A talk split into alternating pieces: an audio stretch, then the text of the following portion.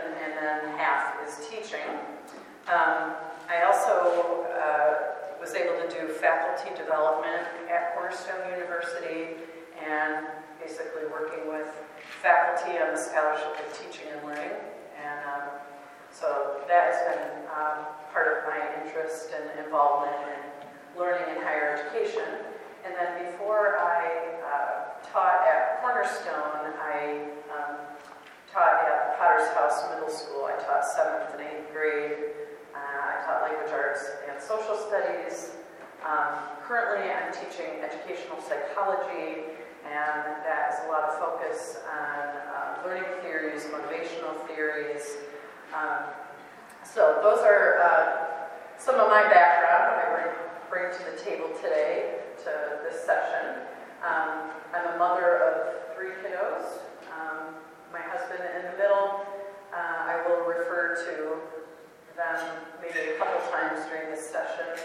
Uh, the two on the ends are starting college this year um, and having a lot of fun and hopefully learning in the classroom as well. um, Jojo and Christian on the ends. Uh, all right, next slide. So I'm going to read this uh, slide to you. Welcome in. Uh, we just got started. Glad that you found the space. I was almost late for my own presentation.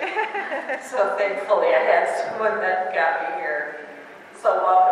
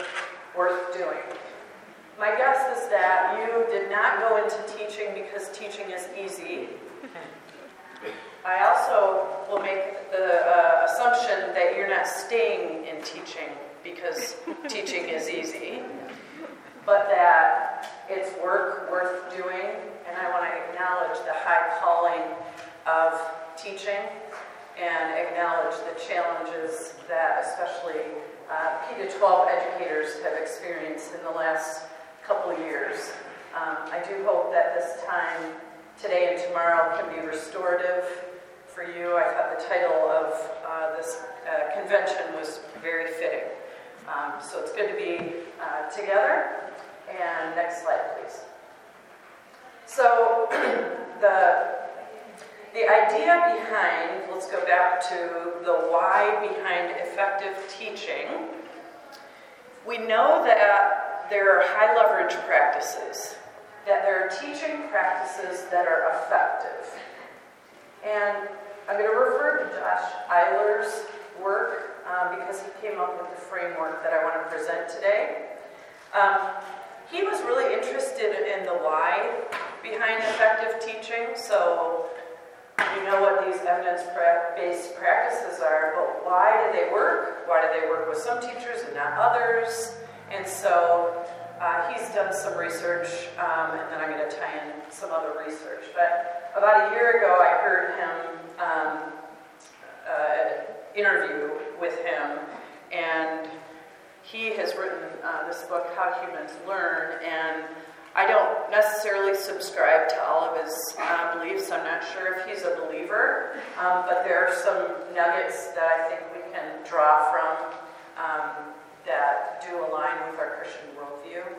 Um, but what was interesting is when I went back to his work after hearing this discussion or this uh, interview with him, was I realized the subtitle here says the science and stories behind effective college teaching. And I've done faculty development, so I've worked with faculty on teaching. But when I first heard his ideas, it did not seem to me like he was uh, talking about college teaching. In fact, I think his framework fits quite, quite well, especially well with P12. Next slide, please. I would like you to think about how you learn best and turn to one or two people around you and talk about how you learn best. Go ahead and get started.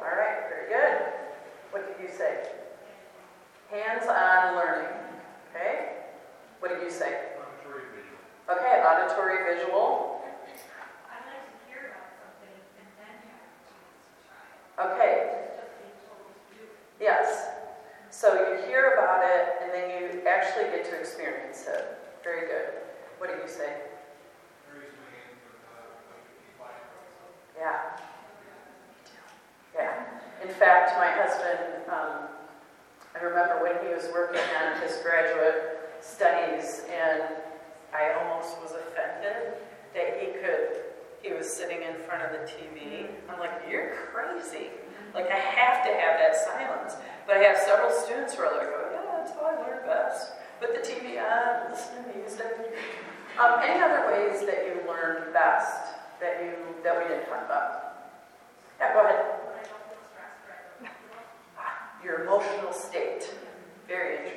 Yes.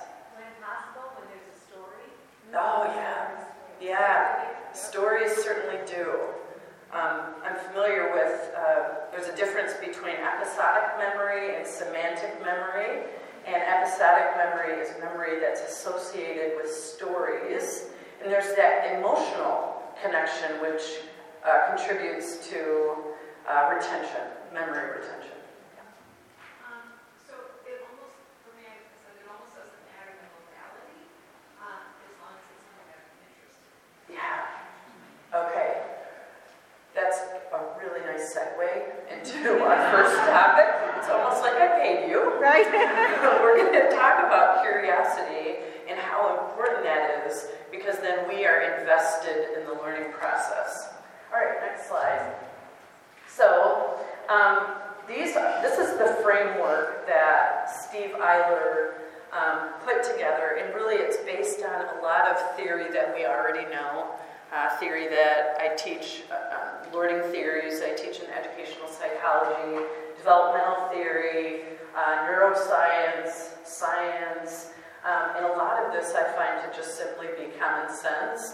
There's some good reminders, I think, and these are the five that I'm going to uh, go through.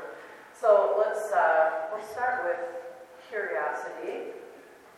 Um, curiosity, according to Susan Engel, and I'm going to talk about her study in a minute, but she suggests that it's the engine of intellectual development.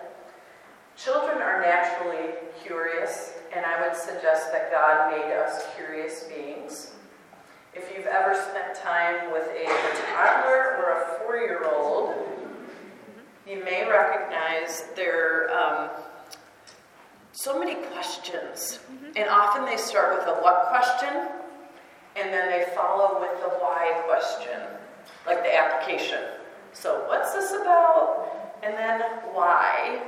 And Susan Engel suggested that that um, gives evidence that we are wired to be in, uh, curious or uh, inquisitive.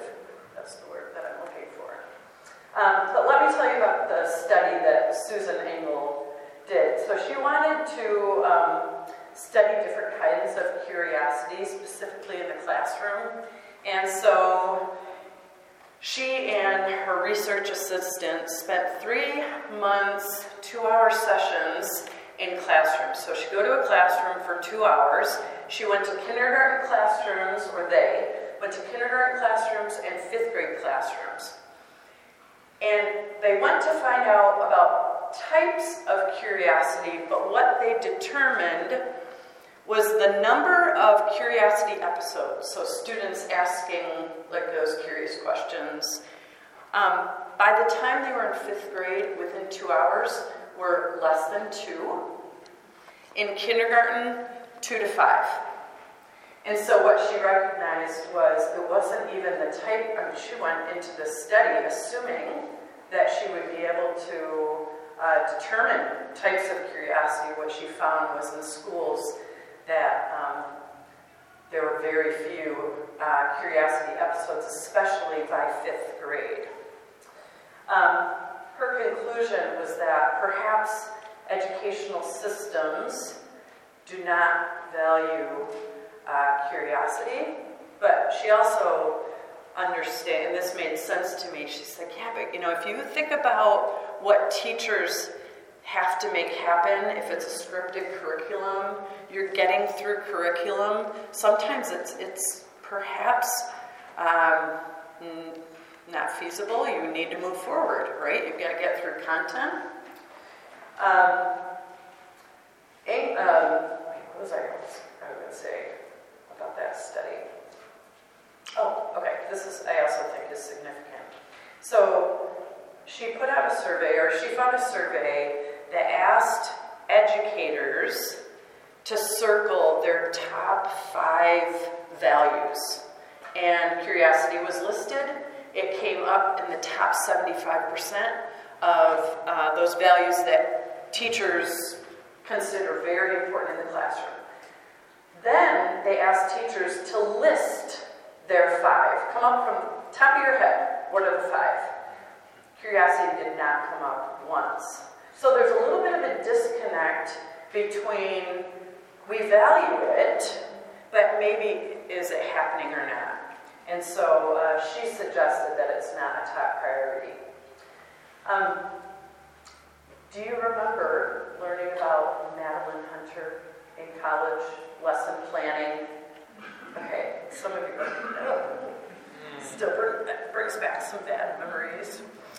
Um, I'm bringing this up because as a, as someone that teaches pre-service teachers, we teach them lesson planning.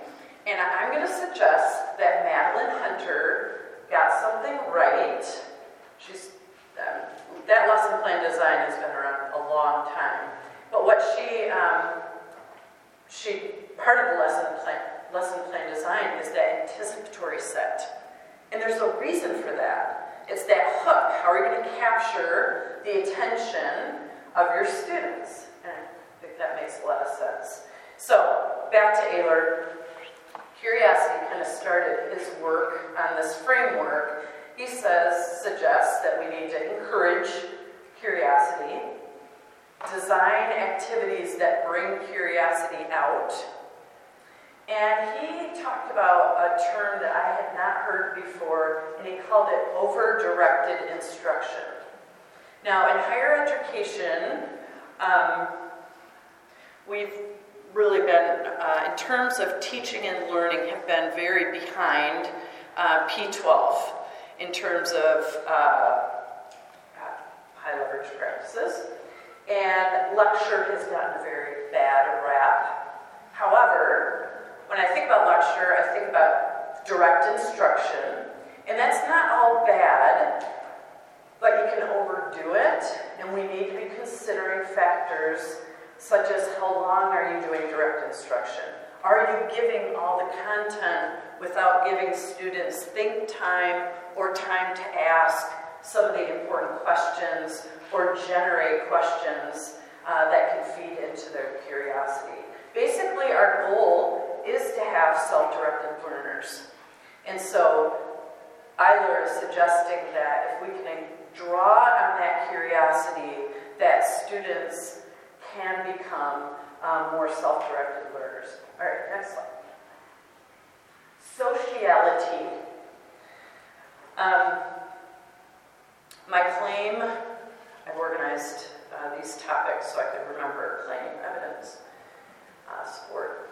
So the claim is that we are created as social beings, that God created us to be in community. I think after the the last couple of years, we can agree to how important it is to be in community uh, with each other.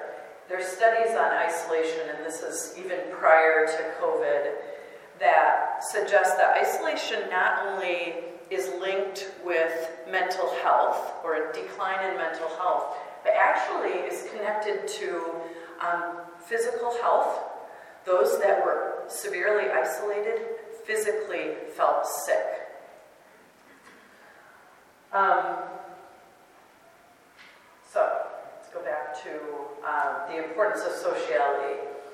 Um, we're created to be in community, but we're also shaped by our environment, and I, this is where I kind of feel like I'm preaching to the choir. Um, because our environment, and when I say environment, I'm not just, just talking about that physical environment. I'm also thinking about, especially as it relates to sociality, that psychological and social environment and how important that that is um, as we interact with each other. And so interactions are extremely important uh, in learning. Um, and I think COVID really highlights the importance of uh, the need to be with others and uh, collaborate. So, when I um, did my research for my dissertation, I uh, was very interested in the idea of community. And often, what I found, I, I studied, in, and this was uh, creating community in the college classroom, but I think there's still things we can learn uh, just in teaching in general. Um, so it was a study on students' perceptions of community and did it correlate with instructors' sense of community.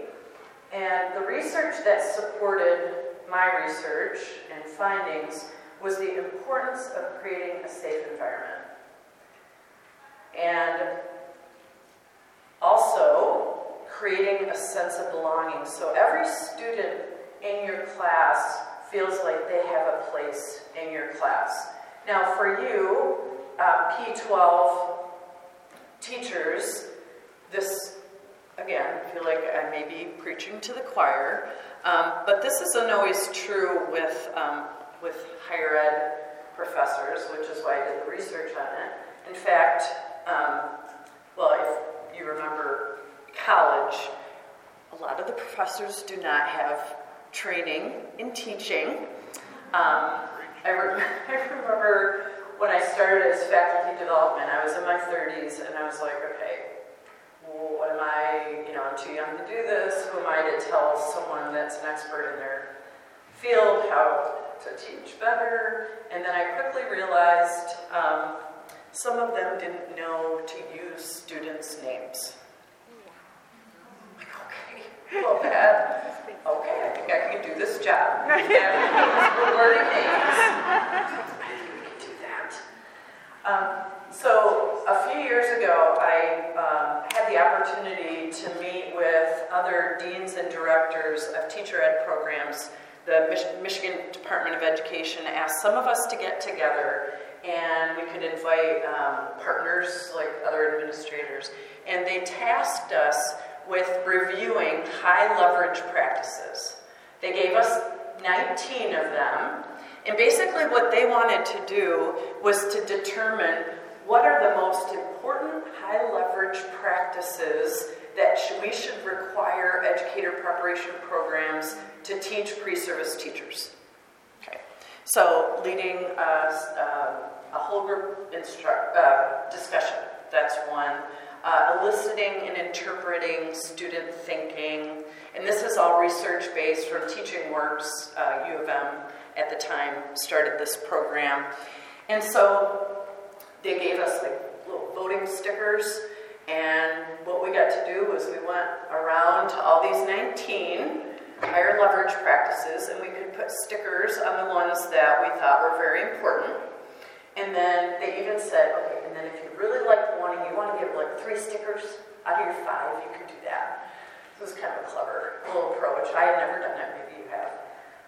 By far, the top high leverage practice that everyone agreed on was building respectful relationships with students. So that speaks to the importance of community and sense of belonging in the classroom. That we as teachers need to know our students' names. They need to feel like they have a sense of belonging. Um, I do want to highlight this picture, by the way, because I think it shows us the ideal of small group work. Perhaps what we think small group work should be. Like, we're learning together. This is just wonderful. And then what really happens is you're like, okay, take A, I'll take B, you take, and then we'll come together, and then we'll put it back together. So that's really what happens. Well, my suggestion is that instead of creating some small group projects like that, perhaps collaborating together um, with open ended questions could be uh, a really good way to learn from each other. And some of you are like, yeah, learn that, cooperative learning, um, or social constructivism, where you're constructing knowledge with other people. Um, but it also makes me think about the times in class, and as I supervise students out in the field, and, and I notice this not only with pre-service teachers, but I do notice this sometimes in classrooms where a teacher will ask a question that has a right or wrong answer, and this is what happens. I'm a student. Don't pick on me, don't pick, like no eye contact. And then sure enough, there's one kid taking it for the team. and everyone else is like, yes.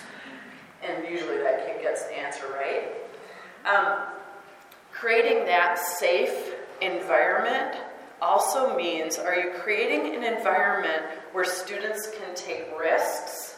So maybe a lower stakes or going back to those open ended questions where also in a group you can run that question or your thoughts uh, by someone else And then if they look at like you like you're an idiot, you're like, yeah, I'm not sharing that out loud. Or you're like, oh, pretty smart, I'm gonna share that one. Um, but anyway, that's uh, part of uh, creating that safe environment. Okay, let's go to the next slide. I'm sorry. Very good. All right, emotion. This is, um, I think, especially pertinent right now uh, after the last couple of years and what we're seeing with an increase in anxiety and challenges with mental health. And I would like to um, suggest that thinking and feeling cannot be uh, separated, that they work together. Learning is connected to emotion. If you think about, and I, I will talk to pre-service teachers about this, when you think about a student, P12 student, their, their full-time job is to be a student. Full-time. I mean, they go every day, all day. Can you imagine um, failing at your job, your full-time job, every day? So what's the result of that? Sometimes you see it in apathy, but sometimes that's covering up for serious insecurity. Um, research suggests that uh, there have been studies that show that mental health is impacted directly by academic stress. So, academic stress, and by the way, this is not even a correlation, this is causation. And we don't go there a lot. I was drilled into my head in my stats class, not causation. There is a direct causation from uh, academic stress that leads to mental health. In fact, when our stress increases, there's something neurological that happens in our brains that, kind of like the fight or flight, we shut down. So one of my kiddos struggled with social anxiety. I remember when she started going through that, I thought, okay, honey, let's not share this with everyone. Let's just keep it on the down low. Well, of course, she shares. She likes to get attention. That's part of it. But the other part is uh, pretty uh, either either the students had experienced it themselves or they knew someone that experienced this social anxiety that she had. But what she found was that when she would go into a class, and this was when she was in high school, when she experienced that anxiety, she couldn't learn. There's nothing that anyone could do, the teacher could do, until she was able to recover because her mind shut down. Very important for us to remember uh, with our students. And especially, I think about students who um, maybe come from homes that are broken or disadvantaged, and we're expecting them to sit, process information, pay attention, and they've just had something awful happen. And it's hard for them to turn their minds on until they can uh, restore uh, their emotions. Um, we know that COVID has increased anxiety, like I said, but what research does say is that uh, students work harder when you invest in them. There is a connection that students will work harder when you invest in them. Therefore, the single most effective strategy is what I would call the pedagogy of care.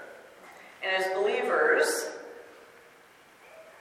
my perspective is that I see my student as a whole person. I do this in, this isn't, I mean, middle school, I taught middle school, right now in college, that I recognize that it's a whole person, that it's not just intellectual, their mind, but spiritual, emotional, social, and that pedagogy of care is that I care for them as a person, but then as a professional, I care about their learning.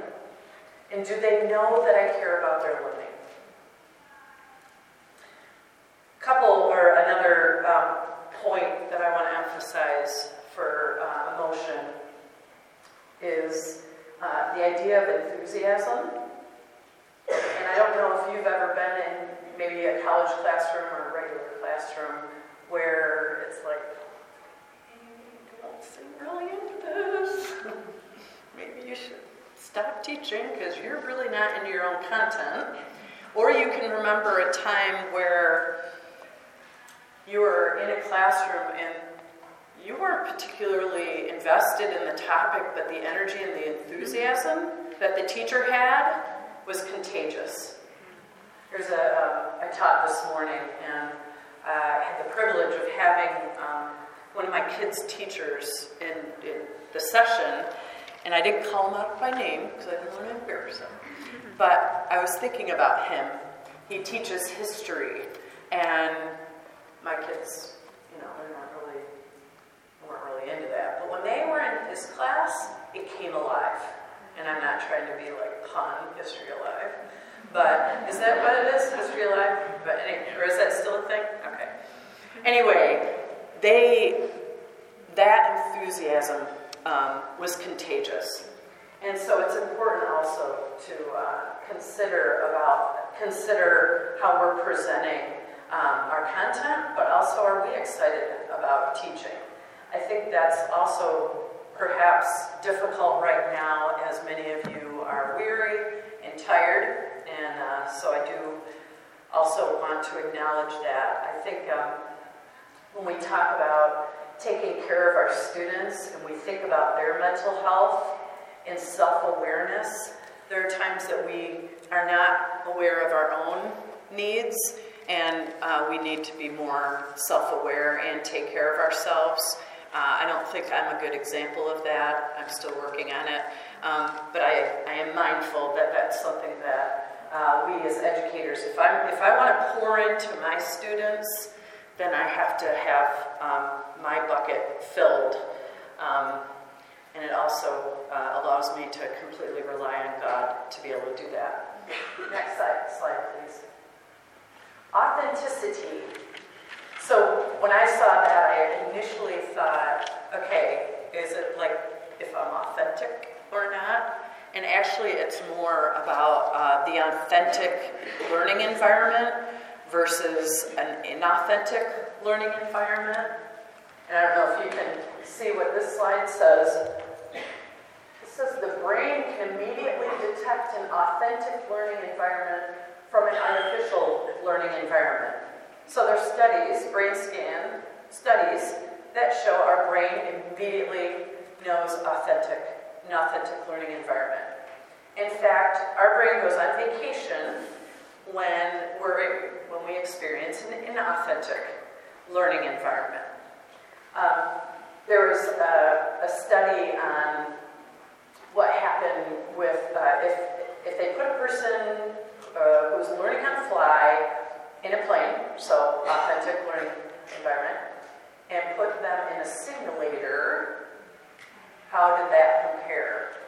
And the study showed that even the stimulate, simulator, rather, they, the brain, saw that or perceived that as an authentic learning environment. However, when those individuals sat in a lecture hall and someone taught them about flying, that was an inauthentic uh, learning environment, and they did not uh, perceive their learning. Now, that again is not to uh, speak poorly of lecture, because there's also a lot of other factors that contribute to direct instruction and uh, lecture. But with that, I would argue not only do we have to have those real life examples or application, but we may have to answer, ask answer, I'm sticking with answer, answer the questions why is this important? So when you have students who are like, I don't know why I'm learning this, why is this important, that we provide uh, them with, and hopefully we can answer why it's important. Perhaps that's an indicator that we have to figure that out, mm-hmm. why what we're teaching is important. Um, when I was in eighth grade, I, I took Spanish, and it was just like in a classroom. I didn't like the teacher. So, and I'm a Gen Xer. So, Gen Xers thought, didn't think very highly of uh, authority. So that may have contributed to my bad attitude about the, I just didn't like her as a person though. Anyway, so I, I went through this class, didn't learn. I feel like I could honest with you. I cheated on the exam to get a B minus in the class. Didn't have to take another language class again, thank goodness. The private Christian school in upstate New York, and maybe New York didn't require that you have a, a language. So then I come to Michigan, I go to college, and they're like, yeah, you, you need some, you have to catch up. I'm like, all right. My parents are like, we're sending you to Spain, and you are going to get your language requirements done. Okay, at that point, Spanish, this is what Spanish to me was. It's a different language. I think Spain is in Europe. I was right about that. and the chicks wear red dresses and have red lipstick. And they dance really fancy. Okay. So then I, st- I spent a semester in Spain. I'm immersed in the culture, and that's what I'm talking about real life application. That's kind of an easy one.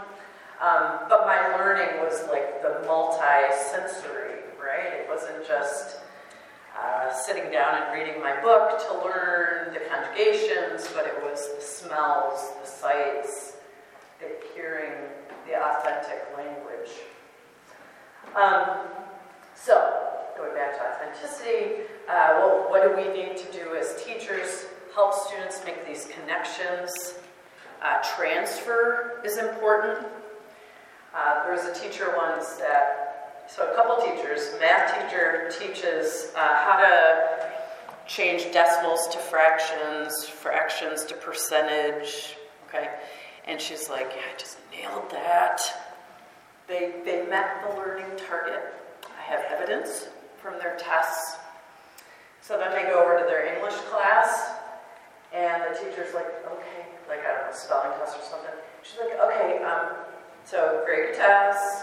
Okay, now um, do the math and, you know, give yourself a percentage. They're like, we don't know how to do that. She's like, um, yes, you do. Yes, you do, because you're doing it in math class. Well, they didn't transfer what they learned from math into their English class.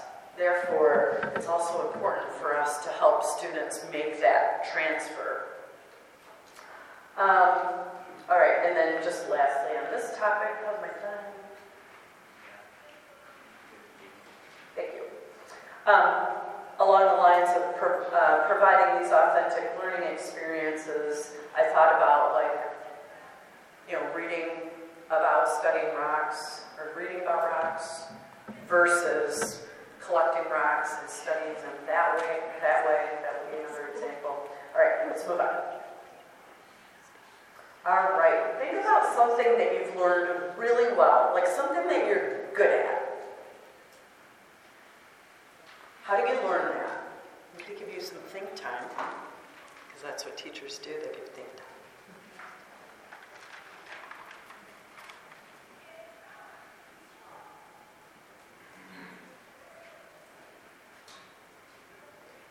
I don't know about you, but when I was learning how to play volleyball, that's going to be my example. I remember in middle school swinging at the ball. Didn't really go where it was supposed to go. But then after I swung, I'm like, that didn't, okay, that didn't, I better tweak.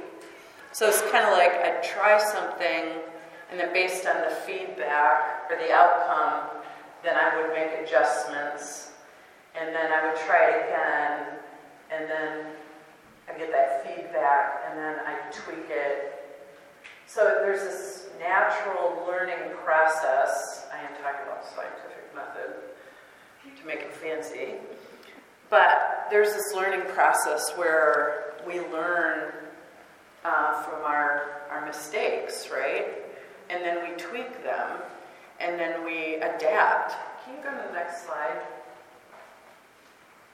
So Joshua Eyler suggests that education is not supporting the cycle.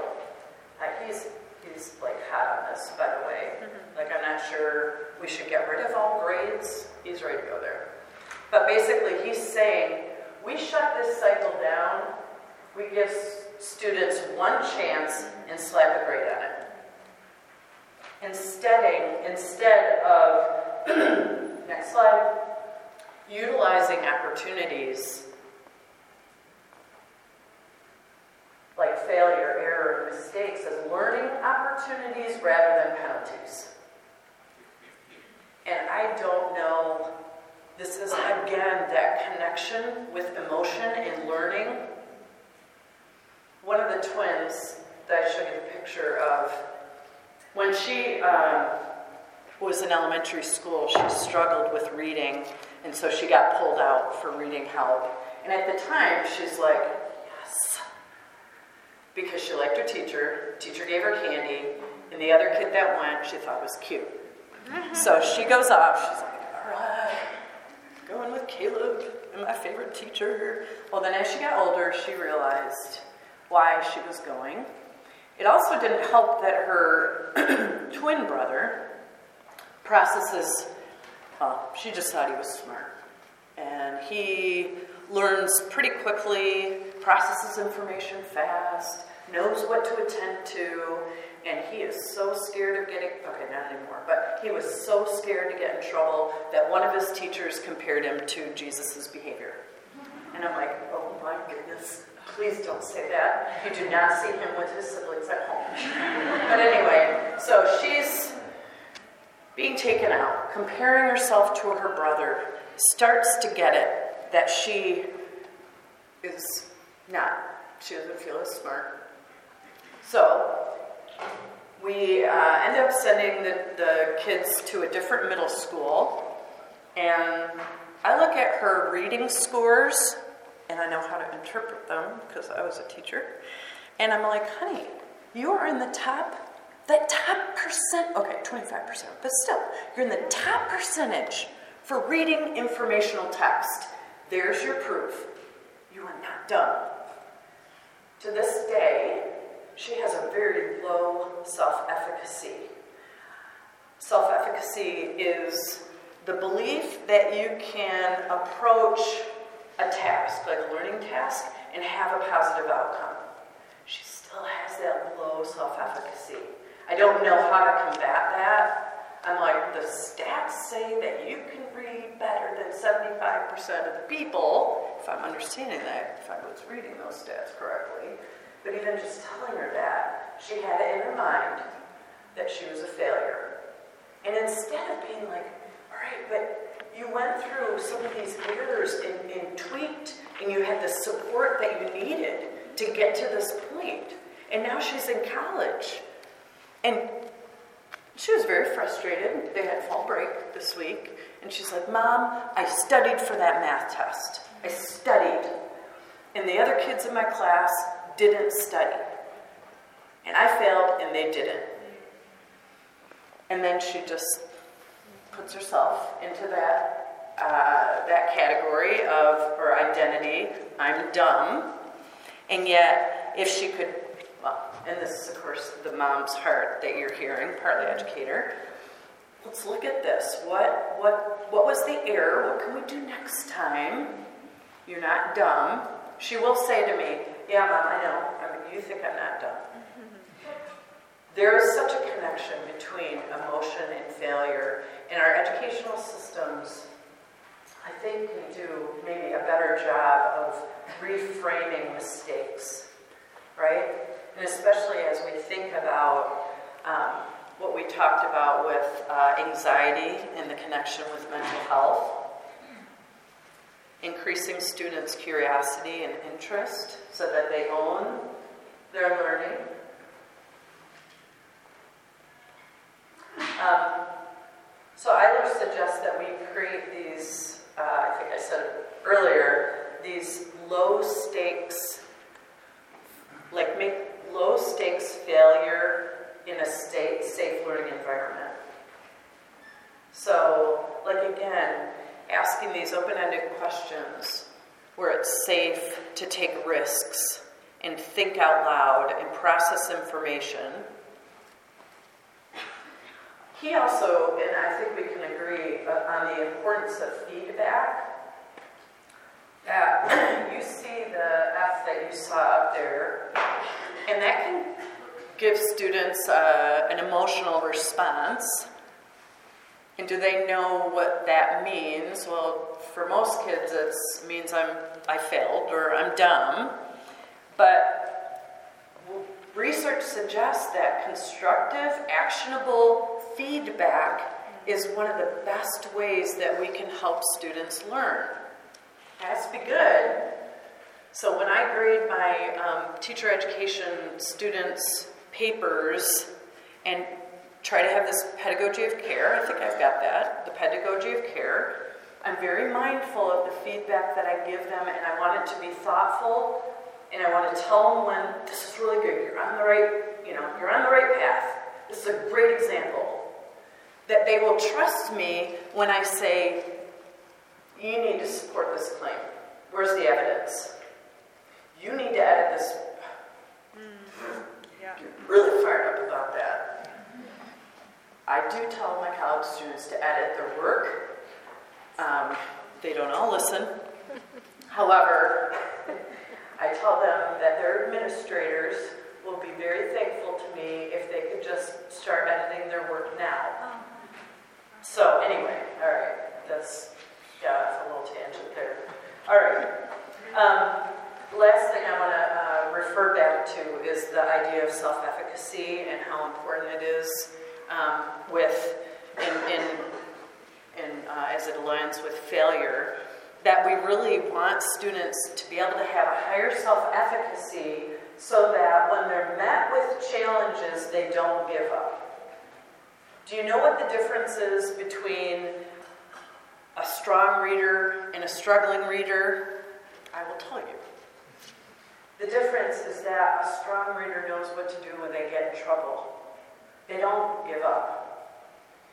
And so, as teachers, if we can create low stakes failure opportunities, and we can build on students' self efficacy so they don't shut down or give up when they're met with challenges. I remember when I, so I had to take these stats classes for my PhD and, or my doc, doctorate program, and I didn't feel like I was very strong in math. Algebra, I killed it, but, and maybe I can blame the teachers, but it wasn't, I didn't really have an affinity for math. I had a low self efficacy, didn't feel like I was very good at math. But what I did find was the more successes that I had, and by the way, I felt like I had to give it three times longer than maybe everyone else, but if I stuck with it, I had some success. And my outcome the positive outcome wasn't necessarily an A, but I learned something and it paid off to stick with it. I, I faced a challenge, it took me a long time to stick with it, but I did, and it was a positive outcome. And so I want to encourage you to be thinking of that, especially those students that maybe have felt like failures their whole life uh, and maybe are in high school. Um, so they've been in, in that full-time job for a long time. Can you go to the next slide? All right. Um, we're just summarize curiosity, sociality, emotion, authenticity, failure. I was going to ask you to think of two that uh, really resonated with you and talk about it, but our time is limited. So let's go to the next slide. These are some final thoughts. Thanks to Madeline Hunter, I'm more mindful of closure that's not something that's like the end when you wrap things up. Not very good at that when I'm working on it. So these are some of my final thoughts. Uh, the importance of the environment, creating community, a safe space, establishing safety, the importance of trust, knowing the whole person, not just in uh, their mind, the intellect, uh, encouraging you to promote this curiosity, to draw it out. The pedagogy of care. Do your students know that you care about them, using their names, having short conversations too. Have you ever had it where like you've got a student that can literally talk your ear off for like two or three classes straight and you need an exit strategy? You can keep those, give them short conversations, and by the way, you can do an exit strategy like, "I'm so glad you told me that. You know, I can't wait to hear about that later. Easier said than done. And then I do want to just, again, acknowledge and recognize the high calling of teaching, particularly today. Um, there's a, you know, there's a shortage of teachers across the nation. There's a shortage of teachers uh, in the state of Michigan. But I believe that now is the time for Christian educators to be influencers in the classroom, and that it is such a high calling. And I know it's really hard work, uh, particularly the last couple years that you've been, been through. Um, but my hope is that through the hard work that you are leaning on God, I mean, that's really what it comes down to. Um, God creates beauty from ashes, but sometimes what that translates to is we recognize our fragility and we know we need to lean on God. And my prayer for you in the next two days is that you feel restored, energized, that maybe you get some uh, encouragement out of these sessions to go back into the classroom, build respectful relationships, love and care on your students uh, as, as God's calling you to do, and that ultimately that really honors God. This is a calling that is um, not clearly not acknowledged the way that it should be, but my guess, or my guess, uh, my thought is that it's uh, uh, a calling, it's a vocation, it's a job that really uh, pleases God when we can take care of uh, His children. Let me end with this quote from Eyler Teaching and learning are human activities. Human beings have big questions, real feelings, complicated relationships, a hunger for what's real, and genuine limitations, all of which factor Thank you very much for coming. I'm going to stick around if you have questions.